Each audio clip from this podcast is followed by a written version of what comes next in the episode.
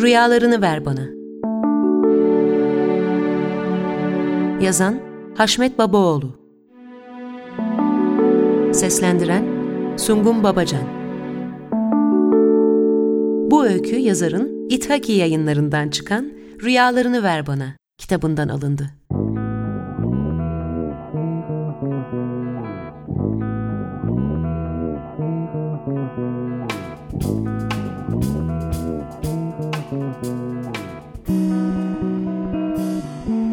Uyuyan erkek görüntüsünden kadınların pek hoşlanmadıklarını bilecek kadar görmüş geçirmiş bir adamdı. Ama bilirdi. Erkekler sevdikleri kadını uyurken izlemeyi severler. Severler değil mi? Peki şimdi ne oluyordu ona?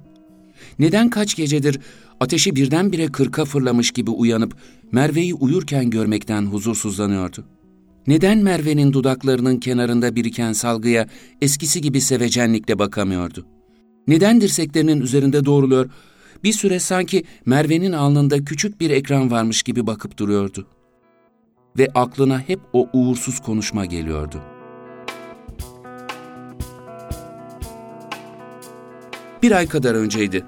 Merve telefonda bir arkadaşına gördüğü rüyayı anlatıyordu. Ancak şu kadarını işitebilmişti. Yanaklarımdan süzülen yağmur sularını parmaklarıyla siliyordu Sonra o suları dudaklarına götürüyordu. Sabah kendime gelemedim. Bunları anlattıktan sonra kıkırdayarak gülüşmüşlerdi.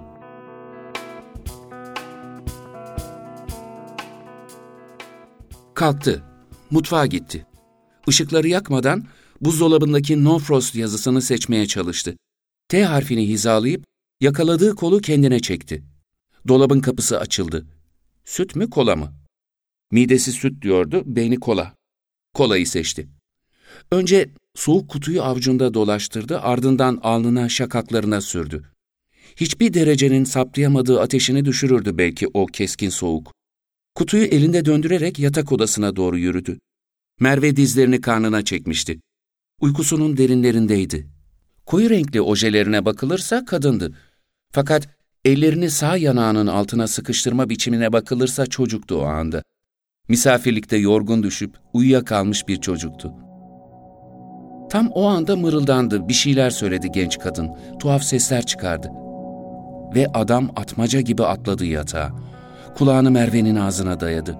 Tutkulu bir adam yapardı ancak bunu. Uzun süreli bir ilişkinin bağlarını ikide bir çekip uzatmayı alışkanlık edinmiş bir adamsa aman uyandırmayayım deyip odadan sıvışırdı. Ama tutku tehlikelidir.'' Tutku iki yanı keskin bıçaktır. Tutacak yeri de yoksa eğer bıçağın, bazen kanamayı göze almak gerekir. En berbat özelliği nedir tutkunun? Bağlandığınız kişinin gücü elinde tutan taraf olduğunu bilirsiniz. İşte bu bilgi berbattır ve öfkeyi besler. O da birdenbire öfkeye kapıldı. Kendine öfkelenir gibiydi ama iki eliyle Merve'yi kollarından tutup silkelerken anladı ne yaptığını ve ancak birkaç dakika sonra fark etti nasıl bağırdığını, bütün evi nasıl inlettiğini. ''Rüyalarını ver bana!'' diye bağırmıştı Merve'yi sarsarak uyandırırken. ''Bana rüyalarını ver, rüyalarını istiyorum.''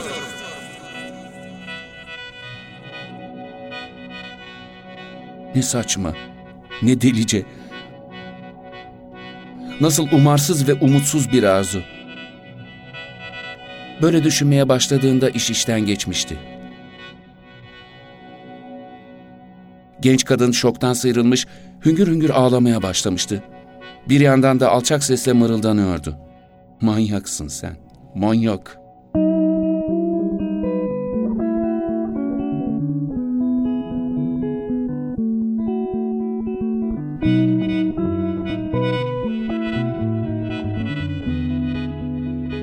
Bu olaydan bir yıl kadar sonraydı.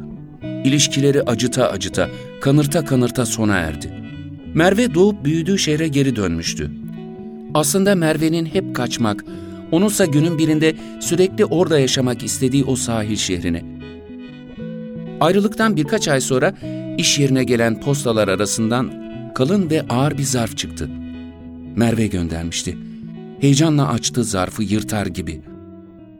Bez ciltli bir hatıra defteriydi. Etiketindeki yazıyı görünce üşüdü, titremesini bir türlü durduramadı. Etikette Rüyalarım yazıyordu. Merve bu deftere rüyalarını kaydetmişti. Kendine gelir gibi olduğunda hızla sayfaları çevirdi. Hangi tarihi, hangi rüyayı aradığını çok iyi biliyordu. Buldu da. Ve okudu. 11 Mayıs 1997 Yağmur vardı. Sırılsıklamdım. Evden kaçar gibi üzerime bir şey almadan çıkmıştım. Arkamdan geldi. Seni korkuttum mu bebeğim dedi özür dileyerek. Beni neden uyandırdın dedim. Uyurken beni terk etmenden korkuyorum dedi. Yanaklarıma akan yağmurları parmaklarıyla sildi ve sonra dudaklarına götürdü parmaklarını. Boynuna atıldım, sımsıkı sarıldım. Seni seviyorum diye fısıldadım kulağına. O sırada uyandım. Rüyaymış. Gerçekten daha gerçekti sanki.